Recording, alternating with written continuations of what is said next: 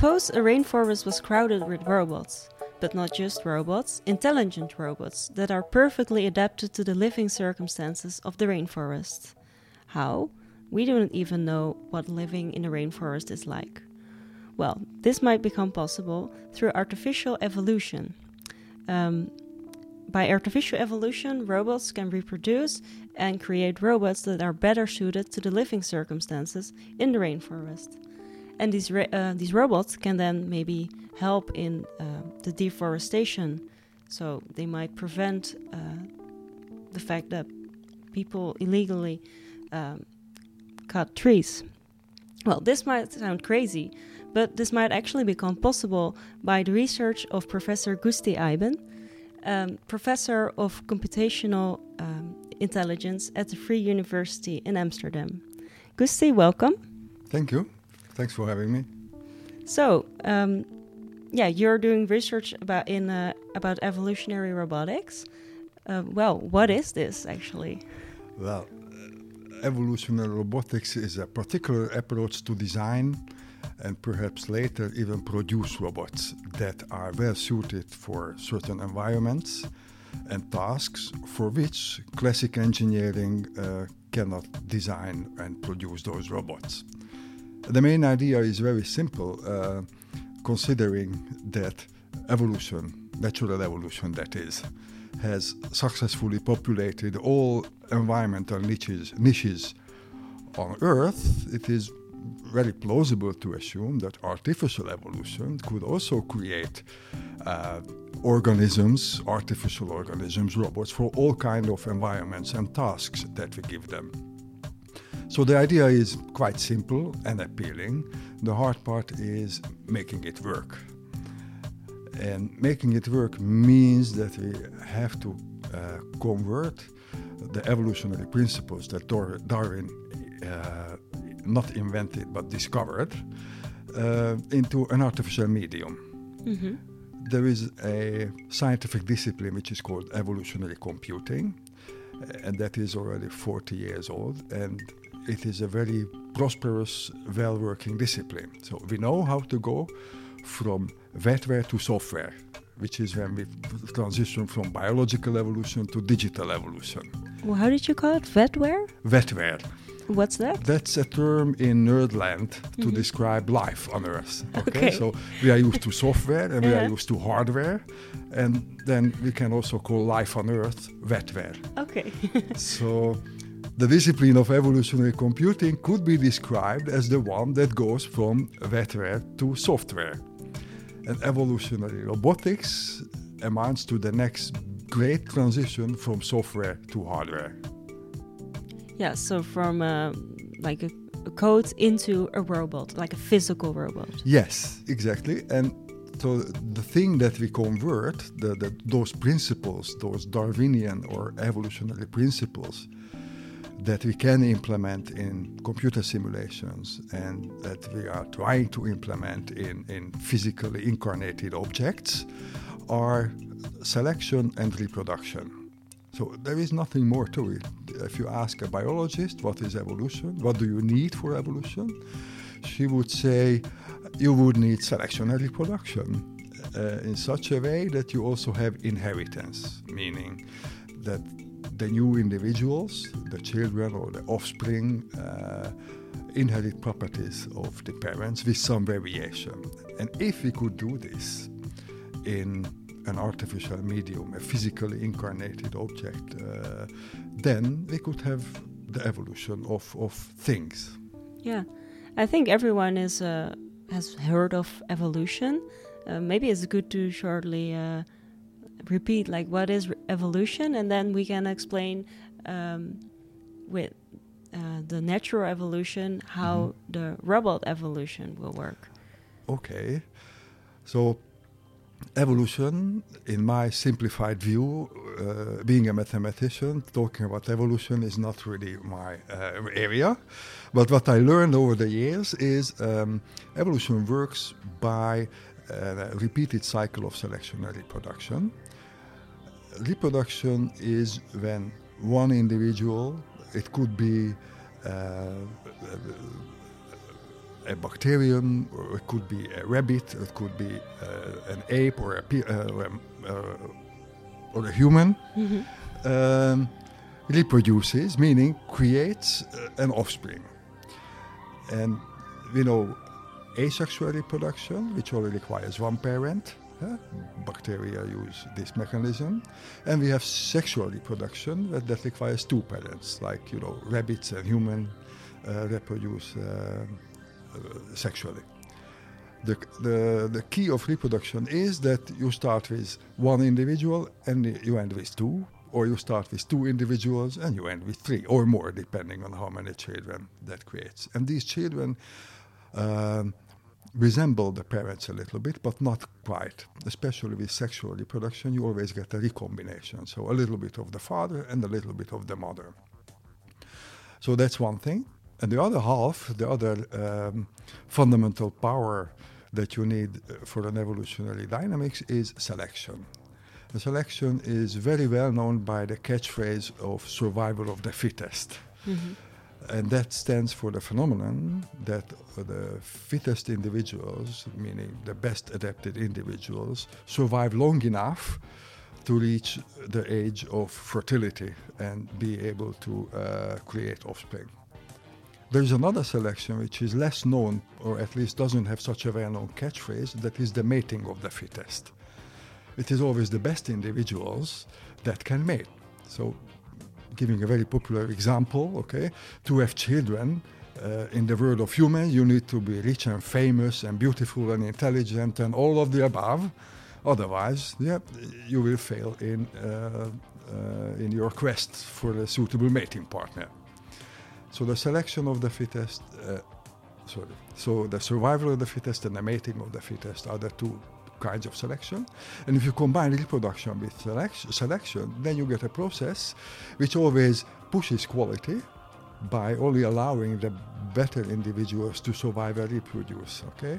In the meanwhile, it also pushes diversity and, and novelty by mutating existing individuals or recombining individuals into new combinations. So there is a continuous process of innovating and then selecting, creating new stuff and then throwing away old stuff. And if you do this long enough, for a couple of billion years, then you can go from dead matter to living matter and then up to you know the world we know. On, on Earth, it is the Homo sapiens that we consider to be the top of evolution.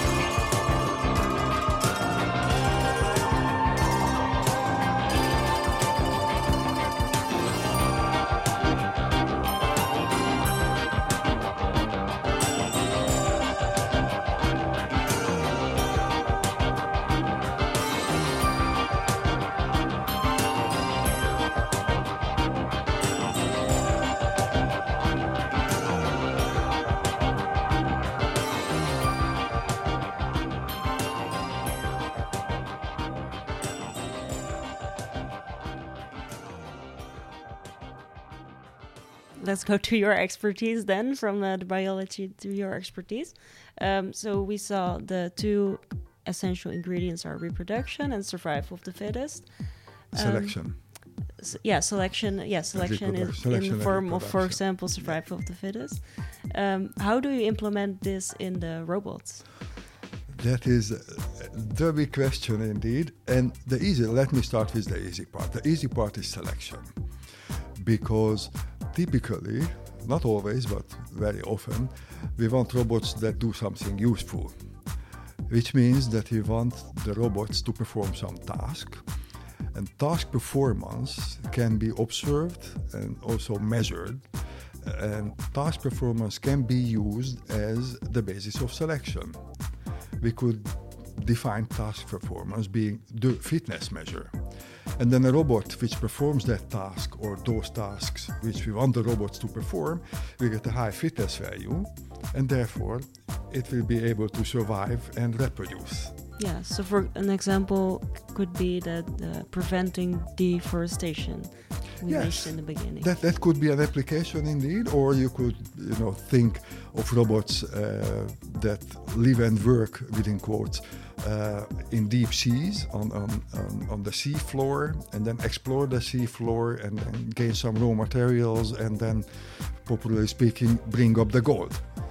Okay. Um, and then the amount of gold that a robot brings up, uh, it's the fitness value. And then if it's uh, high fitness value, then we allow the robot to have many children because we want to have children of those robots that work well. So this is the selection part, which can be easy if the robots have a task to perform. This need not be the case, by the way. We could have an evolutionary process where robots don't need to do anything specific, only need to survive and reproduce, so closer to life than, than, than technology. And then selection could be based on uh, being fit for the environment. So a robot that has the right sensors and the right actuators, the wheels and the arms and the whatnot, um, to move around and find energy and approach other robots for reproduction, that will have many children. Robots that don't have the right sensors and actuators and the right brain to uh, to use those sensors and actuators, they will just be not good enough and they will disappear. But how? Because uh, in real life, uh, a person or an animal actually would then just die if it doesn't have the right eyes. Or, but how does it work for the robot? Like it doesn't die if it doesn't have the right features. Um, in our current thinking, robots will need energy, so they will have to replenish their energy somehow. And the easiest cases that everybody is working with at the moment, obviously, robots have a battery that needs to be recharged, recharged regularly. So um, a fit robot uh, is able to recharge its battery before it runs empty. And if a robot does not have the ability, it will maybe not die, but just you know drop dead, and then stop stop acting. And yeah, so that would be a kind of robot robot death. It doesn't do anymore because the battery is empty. Or other kinds of uh, being unsuited is if it does not have the right sensors and it falls into a ridge, Yeah. or it it, bumps into a rock, Yeah. Yeah. Yeah. or it gets jammed in uh, in some bush. Yeah. Yeah. Yeah. So a lot of ways for the robots to uh, to stop working. hmm Yes. This okay. was the first. This was the Yeah. easy part, the Yeah. selection part. yes. Now the hard part is reproduction, because reproduction would require, and I'm using a popular phrase again, that robots can't have children. And that's really a big thing. So everybody sees that using tasks as a fitness measure, it's easy to do the selection part. But for the reproduction part, we need we need robots that have children that reproduce, and then why not follow the first idea of the whole thing and look at nature? eh? The whole idea of evolving robots comes from looking at nature. So we could look at nature again and ask ourselves, how do natural organisms reproduce? And then you see there are several mechanisms. For instance, cell division, that's perhaps the first mechanism. But robots self-dividing doesn't seem to be very likely, at least with the current technology. Then you could see uh, animals higher up the evolutionary ladder that lay eggs. So they, they produce something small which grows to a full grown animal, a chicken or whatever, a dinosaur. That could be done perhaps, but that's also not that easy. And then we have the mammals, like ourselves, that, that get pregnant and then, you know, they, they, they grow the offspring inside their own bodies. And that's also something which is really hard. And therefore, um, when I and my collaborators started to, to, to contemplate about how could we do this, we had an idea which is in hindsight very simple. Why don't we use 3D printers as, as, as the artificial womb? And then if the 3D printing technology were already advanced enough, then we could send the specification sheet of a robot and then after some zooming and, and uh, using some time and energy and raw materials, uh, these resources, the 3D printer could produce a robot that, that materializes those specifications. So that could be the birth process. So this is more feasible technically. And it has a very big ethical safety related advantage. So when we after after we came up with this idea, it sounded a little bit as you know uh, uh, a necessary evil because we cannot do it any other way or at this moment uh, at the current, current level of technology until we realized that this is actually a very good technology because exactly because it does not follow uh, natural reproduction mechanisms and the way I see natural reproduction mechanisms, they are distributed, meaning that they can happen anywhere and everywhere. You know, a bacterium can, you know, divide itself wherever it is in, in a human body or on the leaf of a tree. And um, uh, a crocodile uh, or a chicken can lay eggs, you know, whenever and wherever it pleases and also mammals could get pregnant and and um, and have the offspring, give birth, uh, deliver the offspring without any control. So if we have a population of robots, of I don't say, I don't know, like thousand robots, or a million robots, all of them could could have children, and that may not be the thing we want because, yeah, we won't have any control mm-hmm. of that process, and we may want to have some some form of control, human control, and from the perspective of human control, using 3D printers as the womb is really good because this means that we have a centralized, externalized reproduction mechanism. It's not in the robot. So we could have a million robots out there, but for reproduction they have to be home or send their you know DNA to a central infrastructure, a unique facility, the 3D printer, or the, the factory that can make new robots. And in hindsight, this is not a weak point of our design, it is a very strong point of our design because this means that we can have control of the whole system. Uh, um, putting it differently, this can prevent runaway evolution. What, what evolution? Runaway. Run away. Ah, yes, yes, yeah, yeah. So yeah. using a centralized, externalized yeah. reproduction mechanism with some, some human controlled infrastructure can prevent runaway evolution, yeah. meaning that we can always stop the 3D printer and then freeze evolution because if there are no uh, offspring, then there is no evolution anymore.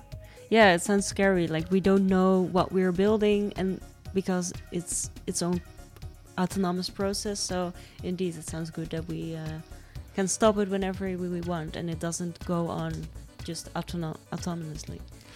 Yes, it is, and you know I'm quite enthusiastic about mm-hmm. the idea, and uh, my colleagues and uh, a couple of uh, research labs all over the uh, globe are enthusiastic, are enthusiastic and working on it. But in the meanwhile, I think that a responsible scientist always mm-hmm. should consider the consequences, the long-term yeah. consequences of his or her work and even the negative consequences, especially the negative consequences, yeah. and start to prevent those negative consequences. So, yeah. and this um, this uh, choice of using a centralized reproduction facility fulfills that wish because this really means that we do this by design, not only forced by necessity, even though it was how it started, mm-hmm. but now, by now it is a deliberate choice and we do not want any other mechanism. Yeah.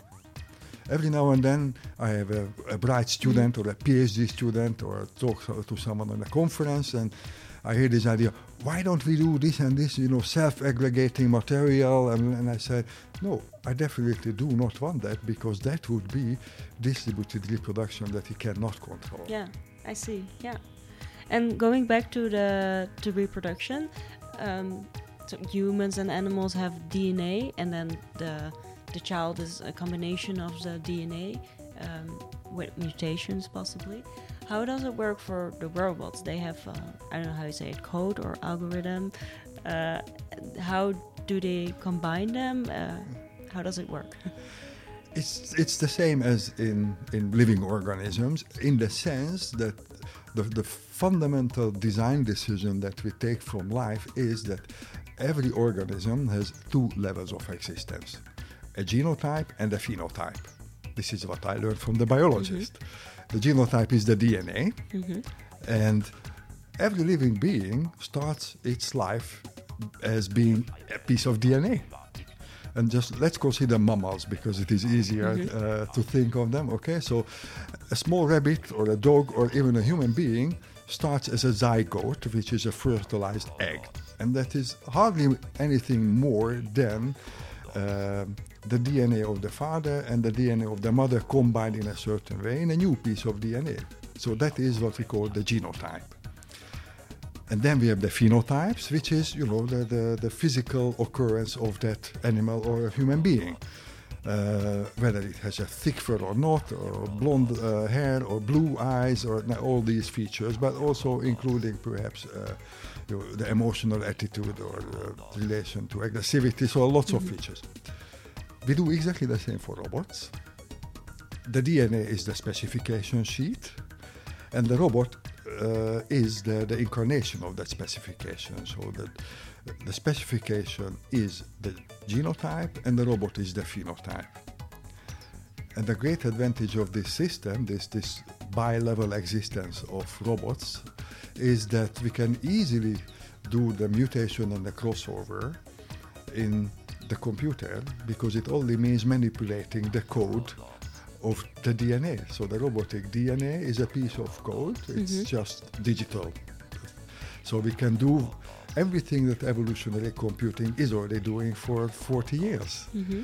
We have an awful lot of different uh, types of genotypes, they call it uh, genetic representation.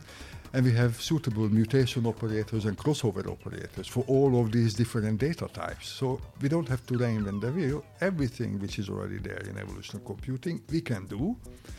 And we can do the genotypic part of recombination and reproduction. We can mutate DNA and we can recombine DNA. And you do it manually or is no, it an automatic process? It is a randomized algorithmic mm-hmm. process. Okay, so what we do in digital evolution is uh, what a mutation operator does. It, it's a it's a program.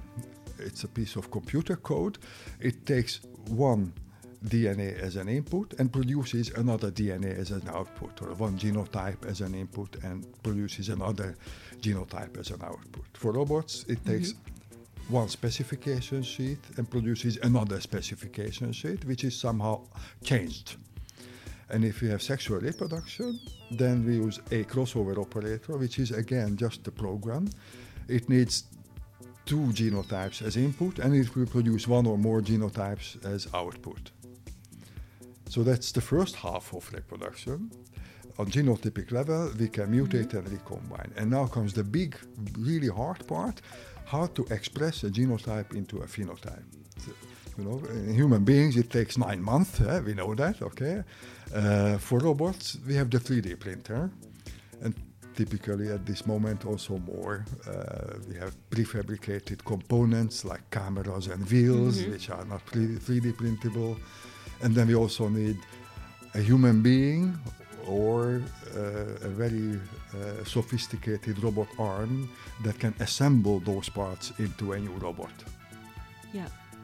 Okay, and then uh, suppose we have the the baby, or the robot baby. I mean. Yes. Then um, I think yeah, because you can say the f- the phenotype actually uh, continues to develop. Also with humans, you can change over time um, how you look. Although maybe that's not really uh, consequence of the evolution because like one individual cannot uh, undergo evolution. Um, but still, like how does it uh, how does it work for the robot once it's once it's born? Uh,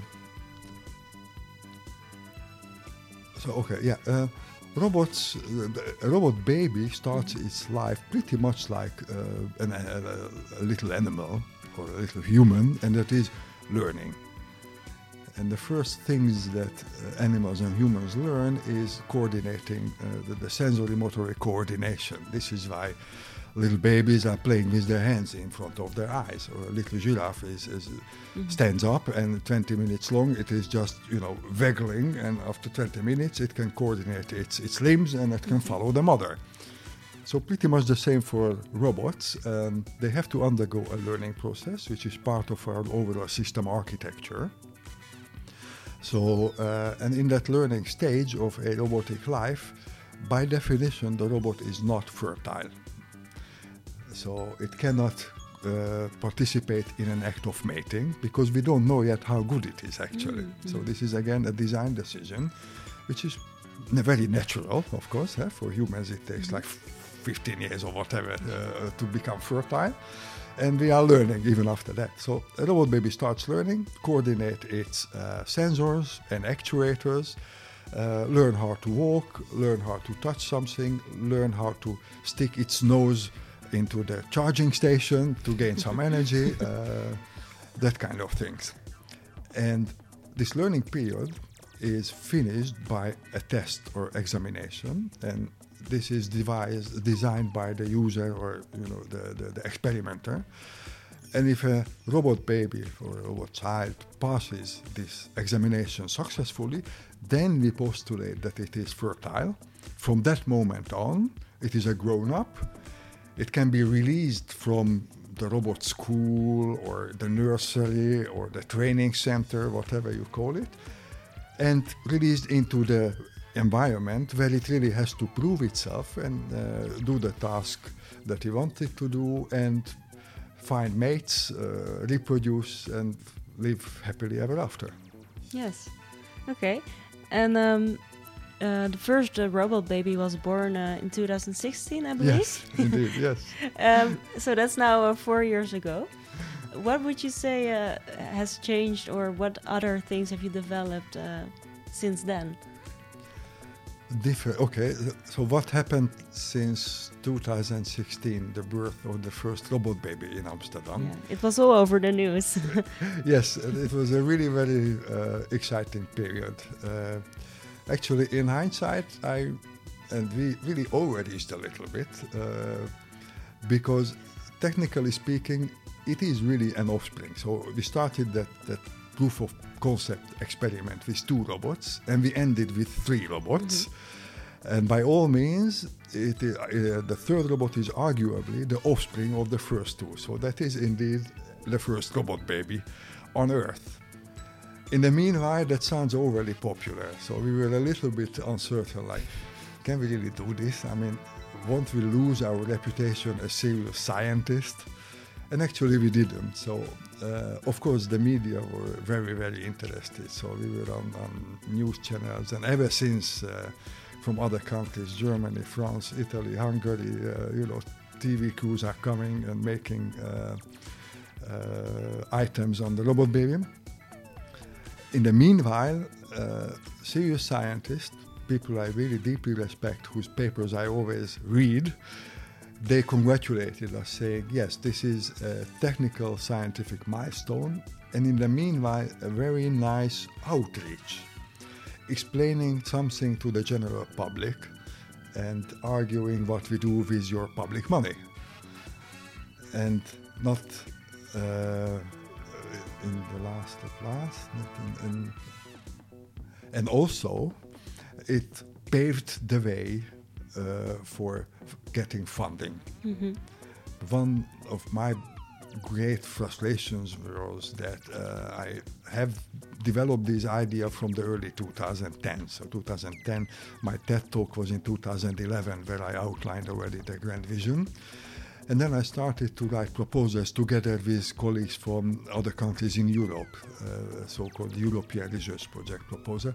And we always were rejected uh, with lots of arguments. The one which always came back in all these rejections was, this is not science, this is science fiction. It cannot be done. It is too hard. And this Robot Baby project delivered a proof of concept, proof of principle it can be done, and we know how to do it. Just give us the money. Yeah, wow, that's even nicer than that you succeed if they said like, no, this is science fiction, it's not possible, but you prove it's actually possible. Yes, it makes me think of of some graffiti I saw somewhere. Uh, is uh, everybody thought it was impossible until someone did it. Mm-hmm.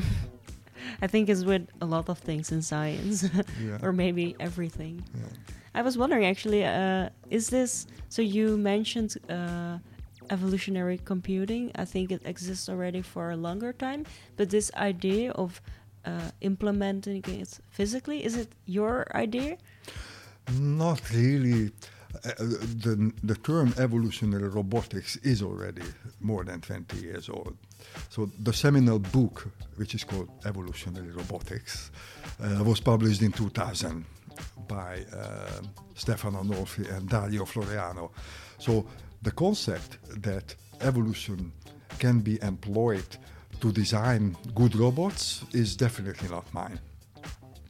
But uh, forced by technological limitations, this concept never left the realm of uh, virtual worlds. Mm-hmm. It was all closed in, in, in, in, in the virtual digital world inside the computer. And if it came out, there are a couple of very interesting papers, but two or three maximum over 20 years. Then the evolutionary process was conducted in a computer simulation, and at the end, this led to a couple of well designed, interesting robots, and some of those were produced, constructed physically in the real world. So evolution was always digital, and mm-hmm. only one or two robots were produced physically. So the idea that was mine, or maybe uh, not mine, but I was the one who first really seriously scientifically considered the idea of liberating evolution and getting it out of the computer and in implementing it in the real world, in, in uh, physical, in physical objects. And this is, was also popularized by a nice catchphrase. So this is uh, when I introduced the term of evolution of things. So one of my, my papers, which is very well cited in a very um, high quality journal, is called From Evolutionary Computation to the Evolution of Things. And this designates the grand vision of going, liberating evolution, going from digital to physical, from software to hardware. So that concept, maybe uh, maybe it was mine, but it was in the air somehow. Yeah. So the concept was in the air, but you, uh, together with, uh, I guess, the research group, were the first to actually implement it, yes. Physical. And, and also we were the first uh, who really seriously outlined what it would mean, mm-hmm. what kind of uh, conditions would hold. So that paper uh, that I'm thinking of at the moment is from 2012. And that outlined already the, the grand vision, the concepts, also the, the grand challenges, uh, and they are still valid. So in mm-hmm. 2012, a couple of two, two co-authors and myself saw it already coming, and we saw quite well what needed to be done, and to to, to confirm to and to convert a vague idea into a research program, that's exactly what you need. Mm-hmm. A, a, vision paper or a, a, position paper, it's called. And it was indeed uh, me and my colleagues who wrote this vision paper, who outlined the research program that will lead to robots that can evolve in real time and real space.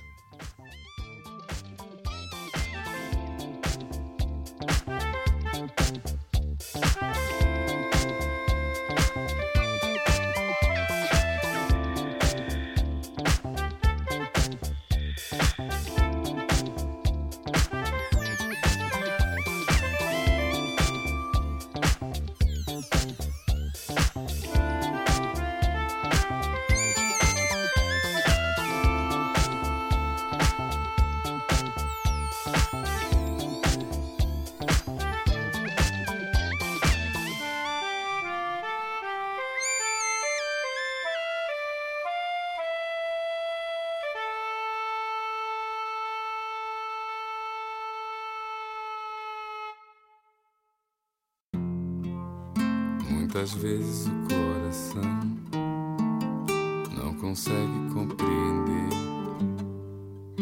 o que a mente não faz questão, nem tem forças para obedecer. Quantos sonhos já destruí e deixei escapar das mãos. Se o futuro assim permitir, não pretendo viver em vão. Meu amor, não estamos sós.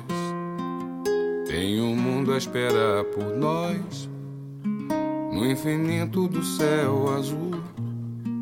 Pode ter vida em Marte, então vem cá, me dá sua língua. Então vem, que eu quero abraçar você.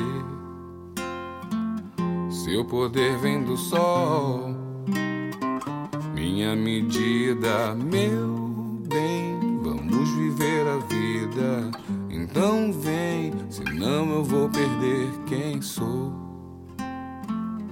Vou querer me mudar para uma life on Mars.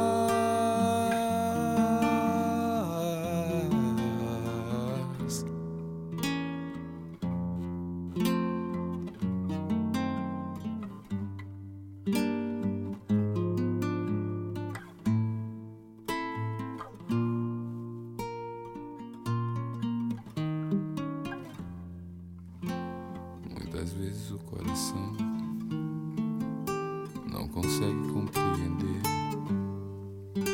o que a mente não faz questão, nem tem forças para obedecer. Quantos sonhos já destruí e deixei escapar das mãos. Seu futuro assim permitir, não pretendo viver em vão. Meu amor, não estamos sós. Tem um mundo a esperar por nós. Infinito do céu azul. Pode ter vida em Marte, então vem cá, me dá sua língua. Então vem que eu quero abraçar você. Seu poder vem do sol, minha medida meu bem, vamos viver a vida. Então vem, senão eu vou perder quem sou. Oh, oh, oh, vou querer me mudar para uma life on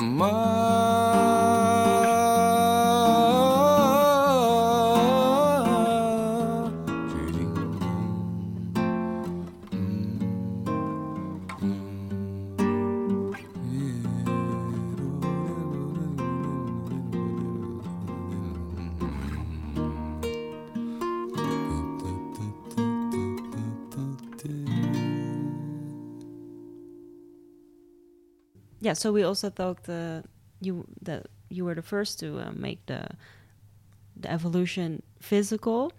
Um, so I can imagine that from then on you can really start with real applications. If it's outside the computer, we can maybe use it in well the rainforest we mentioned earlier. Um, are you currently working on specific projects, or are there already um, real places where robots, evolutionary robots, are used? Yes, yes, and yes. All, all, Wow. all, all of the above, yes. Great. Um, of course, I have always um, mentioned applications, if for nothing else, because uh, uh, if you want research money, you have to tell and argue that it is good for something. So you need an application. And the typical applications are space research. For instance, uh, the colonization of Mars, of, or terraforming of a planet which is not inhabitable at the moment. So, make terraforming means making it more like Earth, so that we can live on it. Or another application is um, deep sea seafloor mining, which is a very challenging environment, and we could send down a robot colony that would uh, adapt to that environment and then develop the ability to, to you know to dig up some gold, uh, send it uh, up for us. Or my favorite is really uh, environmental monitoring in remote areas of the globe.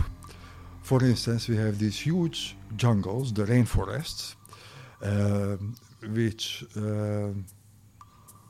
what was name The of it? deforestation? Yeah, okay. yeah. that are okay. So we have these huge jungles and rainforests uh, that are deteriorating in a um, in a very uh, how do you call it? In a very depth. Uh, So we have these huge jungles or rainforests that are deteriorating at a very terrifying pace, and we don't know enough about that process. So we will need robots that monitor that environment and then gather data, maybe gather samples, vegetation samples or soil samples, and bring it up for us for further study. And environmental monitoring means that we need robots in the jungle. And that exactly uh, explains why we need evolutionary robotics and why classic robotic design approaches are pro- probably not appropriate because it is extremely hard to design an optimal morphology, an optimal body plan for a robot in the jungle. You just don't know what an optimal robot looks like. Should it be uh, big to tramp down all obstacles and go everywhere, whatever is there? Or should it be small and agile and sneak through all the vegetation? Should it be like a snake, or should it be able to climb a tree? Uh, should it have wheels, or should it have legs, or wheels and legs? Uh, should it have one head with one eye, or two heads with two eyes? Everything is possible. The opportunities are all there, but classic, for classic engineering, this is too hard of a task. If you look around, what kind of robots exist on Earth that really exist and are being used, they are all in very structured environments that typically do not change much. Like in a factory, they are welding cars or painting cars, or even in a parcel uh, company, they are, you know, composing packages uh, to be sent. Uh, even the self-driving cars, which are not here yet, uh, they are not completely self-driving. A highway is, is a quite well-structured environment mm-hmm. with very clear rules what kind of objects you can encounter and what they are typically doing. A jungle or another planet or the seafloor is completely different. So very unstructured, very dynamic, unpredictable. You cannot build a model, so you cannot optimize. And in these circumstances, evolution is your friend. Because as we know, it populated the whole Earth. So evolution can design good bodies and good brains for challenging environments like uh, the rainforest.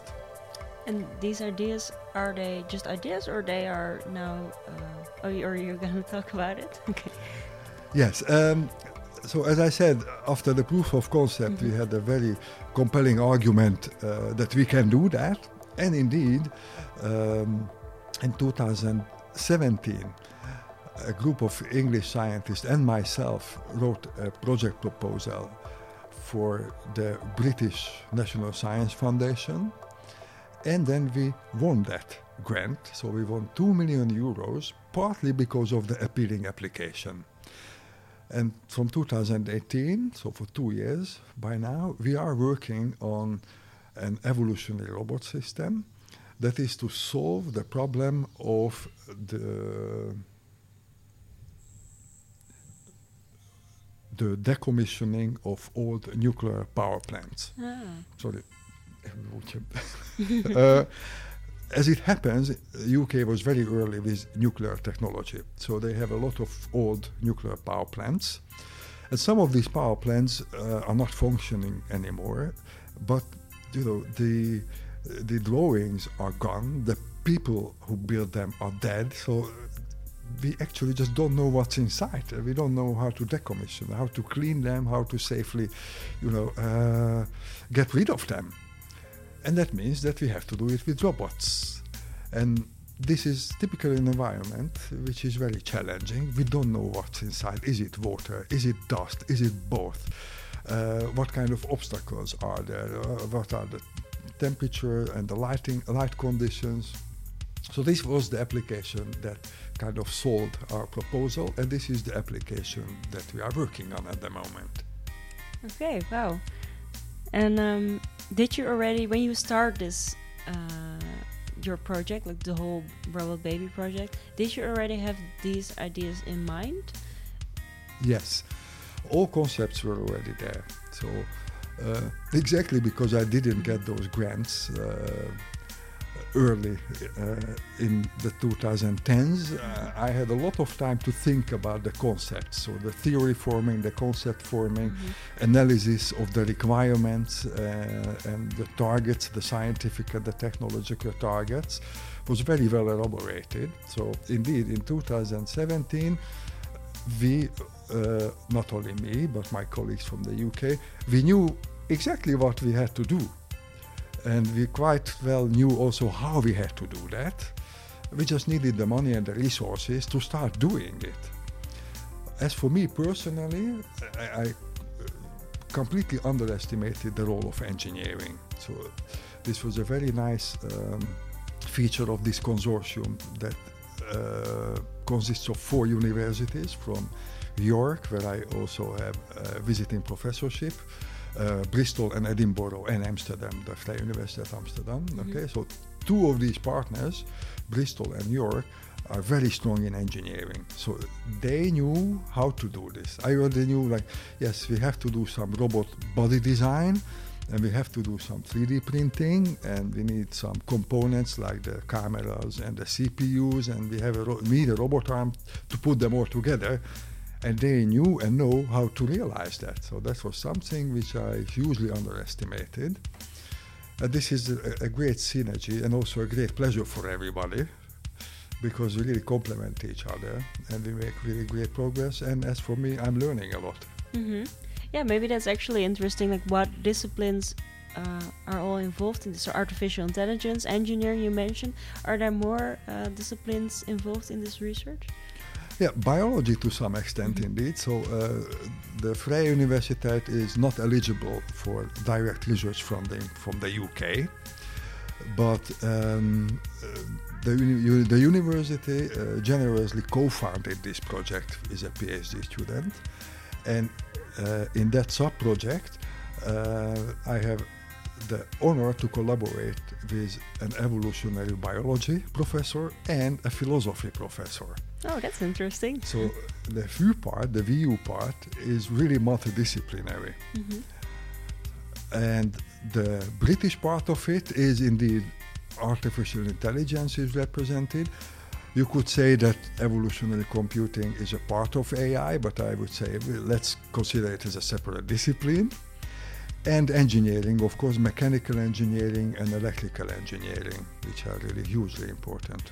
And what would you say do biologists and philosophers learn from evolutionary robotics?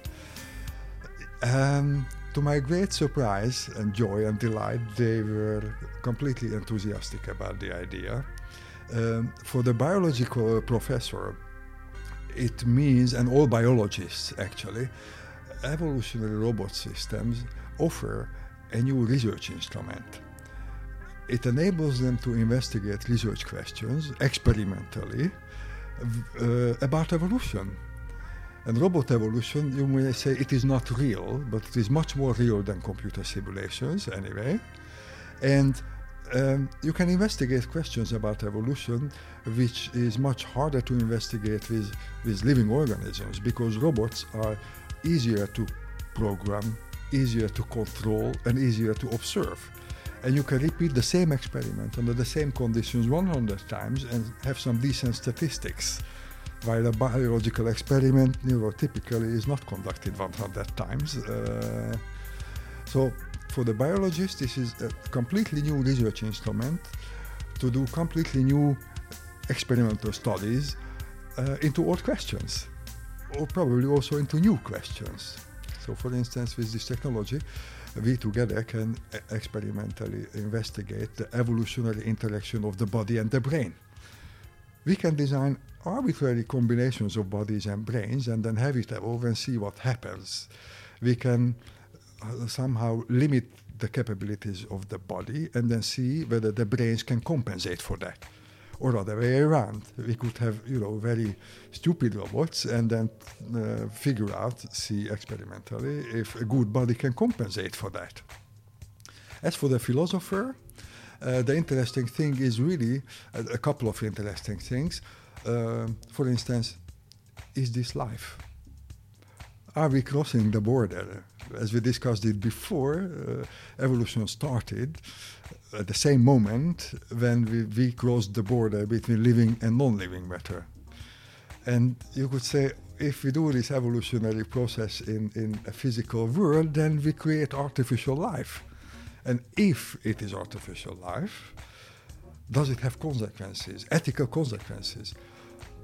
Should we limit ourselves in how to handle these robots? Like, yes, there are people who uh, who come up for the rights of the animals. You know, in the Netherlands there is a party for animals, mm-hmm. and and it's an interesting question whether we should give the robots the same kind of rights, or putting it popularly, can we just pull the plug? Are these things that uh, you yourself think about? Like, are oh uh, yes, definitely. Yeah? Uh, what is your opinion? Do you see it as life? Um, no, no. Uh, the kind of robots that we are working with at this moment, and the kind of robots that are feasible in the coming decades, don't cross that border of life to me they are machines. And pretty much like you can be angry with your car that breaks down and you know kick the door, you can kick one of these robots. And pretty much like you can switch off your computer uh, or throw it away if it irritates you, uh, you could do the same with these robots. But I'm open for the arguments that you know that argue differently. Mm-hmm. That that say no, maybe maybe they are more lifelike than we think, or more interestingly, uh, that life may be not uh, black and white matter. Maybe there is a spectrum. So maybe it is like you know the Fifty Shades of Grey when, mm-hmm. when, when you go from definitely dead matter to definitely living matter, and in between there may be stages or yeah, and so th- this is the kind of philosophical discussions which we seriously discuss and try to publish about. Mm-hmm. In the meanwhile, and that is uh, a particular area of interest of this of this colleague, professor of philosophy and ethics on uh, the university, is uh, how to do it safely. How how to do this without endangering the Homo sapiens as a species. So how to make mm-hmm. sure that we don't start a process that we can't stop, that we cannot control. Yes. And um, yeah, for you, um, what is your main motivation for doing all this? Is your are you primarily primarily interested in the science behind it, or are you primarily interested in developing these applications? I am much more a scientist than an application-oriented person, let alone an engineer. So I am very much interested in the science of it, but to some extent, it is it is curiosity Mm-hmm. It is a genuine, deep curiosity, uh, and the question: Can we really do that? Is this possible? And exactly because it seemed impossible for such a long time, I am very motivated to make it happen and so it is possible and open up new avenues for research and engineering and even entertainment. So one of the answers uh, of one of the answers for the question, what can we do with this? Uh, we can do new kind of science. Uh, uh, as I said, biologists can use it as a research instrument to answer biological questions. But also in AI, we could do fundamental theoretical investigations into the uh, emergence of intelligence. Or the question, does intelligence really need a body? Mm-hmm. So that's the scientific relevance of doing this. Then we have the engineering relevance. Uh, as we discussed earlier, classic engineering uh, falls short if the environment and the circumstances are complex and dynamic and uh, unpredictable and not known fully. So uh, we can we can have a, an improved kind of engineering and we can produce robots that we couldn't produce otherwise. So there's the engineering benefit. And as I said, it also has a, a popular benefit for outreach. Uh, my favorite example is uh, the Jurassic Park. so we could make robotic park. And we know that Jurassic Park didn't go well. Okay, I, I admit that. But uh, robotic park could go much better because robots are indeed more controllable, more observable, and we don't have the distributed reproduction system. So we could always shut down evolution. And maybe shutting down evolution will not kill all robots instantly, but at least we only have to catch them one by one uh, because there will be no more of them. So fantasizing about this gives me the idea of building robotic parks and then uh, charging entry fees and then putting the money back to research. Mm-hmm. But ultimately, all for the research. That's the That's main goal, yeah. My main personal motivation is doing research, doing yeah. science, and uh, and see if you can do that to make the impossible happen. Mm-hmm. Probably without that motivation, you couldn't get here. Like with any other uh, applicable or uh, money-wise motivation. No, you, no, you need more not. time and energy for that. Yeah. I'm wondering also, um, how did this did this change your view on human intelligence? The fact that we can create artificial intelligence in this way. I realize now more and more how unlikely it is that human intelligence evolved. Of course, it took billions of years, eh? so uh, that makes it possible, as it is uh, possible. Um, my opinion about human intelligence did not change much, really. And if anything, this kind of research uh, gives you insights about animal intelligence. And it made me realize that um, artificial intelligence, as it started in the 20th century, was upside down somehow. Because the first research targets, the first iconic challenges that AI wanted to solve, uh, were mimicking the highest brain functions, like playing chess. And there were decades of AI uh, when we had thinking machines that were able to play chess, but we couldn't reproduce in an artificial system the most elementary uh, visual system of, of, of, of, a, of a rat.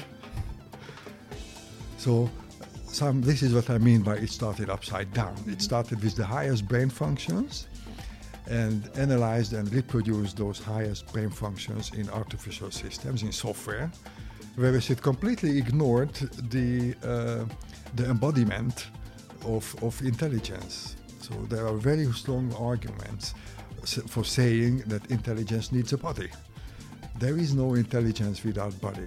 At least there is no intelligence that is tangible, that we can really study and, and observe all observable forms of intelligence, whether it is a low level of intelligence or a high level of uh, intelligence, animal or human intelligence, they all have a body. And um, the classic AI was focusing on the brains only. It was a digital AI. And this, what I am doing here, is uh, in another stream, which I call embodied AI. So digital AI is here to stay. Mm-hmm. This is what works uh, in, in your uh, personal assistance on your phone. Uh, this is uh, behind the recommender systems. This is what is applied by uh, uh, medical experts to diagnose X-ray pictures and, and a lot of applications everywhere. AI is everywhere by now, and it is all digital AI. The follow-up of the original 20th century dream of building thinking machines. Mm-hmm. And, and but so would you say that to um, it seems that the goal of artificial intelligence is to make artificial well whatever machines, but to actually achieve that we need the embodied AI, so a robot, so to say, or anything else, just a physical thing. Yes, that is the the other stream, mm-hmm. uh, which is coming up in the 21st century, because the technology just was just not there before. Okay? But now, with the advance of automation and uh, robotics, um, we are already getting there. That embodied AI is more and more prominent and more and more feasible. but uh, embodied AI is lagging like 30 to 40 years behind uh, digital AI, Mhm. which makes it uh, an exciting stage of, of, of development, of course. It is just starting, so we are discovering the big questions. Uh, we are setting uh, targets uh, and then trying to identify things that we can do and we cannot do. Yeah, but ultimately, it seems when you want to mimic or um, a human and its intelligence, this is what we need, like the embodied AI. Yes. Yeah. Yes, Yeah. indeed. So, um, as you know, uh, there are digital digital persons. Okay, all these all these digital assistants, Siri or whatever you have, uh, Alexa. Uh, they are they are digital. Uh, they can converse with the human, so they understand what you say. They can search information for you, and in a few years, they could reach a level in which they are really valuable companions Mhm. But they don't have a body. Okay, they will be always inside that phone, or you know, speaking out of uh, a small speaker, or um, out of your living room uh, ceiling. Uh, so, to accept them and to really see and perceive them as our equals, or at least close allies, they need to have a body Yeah. for emotional attachment and, and real interaction, uh, you need a body. And that is down the road uh, more than decades away from now, when we can have evolved embodied intelligence whose body and brain are products of evolution and learning and maybe also some hand engineering. You say it's it's it's, decades away. It is decades Yeah, away, okay. yes. So I know what we can Mhm. do now, and I know what I could do if somebody gave me, you know, uh, a, a fully fledged lab and millions of euros. And even then, with all the resources and all the experts whom I could get to Amsterdam, of course, Mhm. uh, this would be decades away. Yeah. Well, but still, I think it's it's exciting that it's actually starting and just ju- ju- it's just starting and uh, it seems promising. I'm I'm curious, like uh, what's gonna happen in the, um, for example, the rainforest or uh, space explorations. Yeah. Yes. so th- those will be the first examples. Yeah. Uh, those will be the first examples. Animal-like robots hmm that operate in challenging environments where we cannot or cannot go or do not want to go. So they will be, uh, if I have to describe them, cat and dog size, okay, Mhm. the size of a cat and a dog, and maybe also shaped like a dog, so they will have limbs, maybe not four but six. Uh, they may have two heads, uh, may also have a couple of wheels uh, around, uh, but they will be more close to an animal. Yeah. And the level of intelligence will be also uh, animal level of intelligence. Yeah. In 100 years from now, and that's of course an easy prediction because Mhm. no- nobody can verify it. I No. can't anyway. We may have um very advanced uh, robots, meaning very advanced bodies and very advanced brains that could be maybe not human level but dolphin level. hmm And I use dolphins as an analogy. Uh, I use dolphins often as an analogy because they are lovable. We see them as intelligent species. eh? They share the earth with us, but we are not uh, hostile. They, they, don't, they don't want our resources, Mhm. and we don't want their resources. Uh, they like us, we like them. So humans typically experience dolphins as some kind of uh, far relative down the evolutionary tree. Uh, intelligent, nice, uh, but not really much like us. And when I try to form a, a- an emotional image of those robots that can evolve in 100 years, I always think of dolphins and never of terminators. Well, I'm curious. I hope that in 100 years someone will listen to the podcast and uh, they can verify whether it's true or not. Well, thank you very much for the interview. Um, yeah, finally, what uh, what song would you like the the podcast to end the podcast with? As I said, I'm concerned about controlling artificial evolutionary processes. hmm And I said, therefore, I selected a song which is called "Keep Control," played by Arbet. Mm-hmm. That's a good message. Thank you.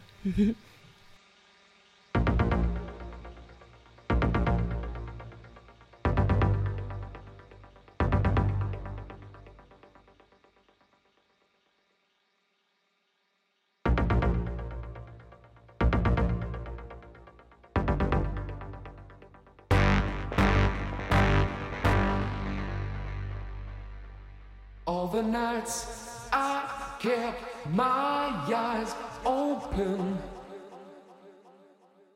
All the days I tried to sleep. Pushed away the troubles around me. Did not see I fell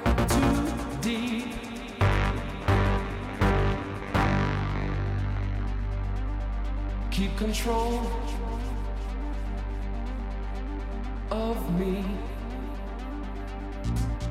Try to keep the frequency. Keep control of me.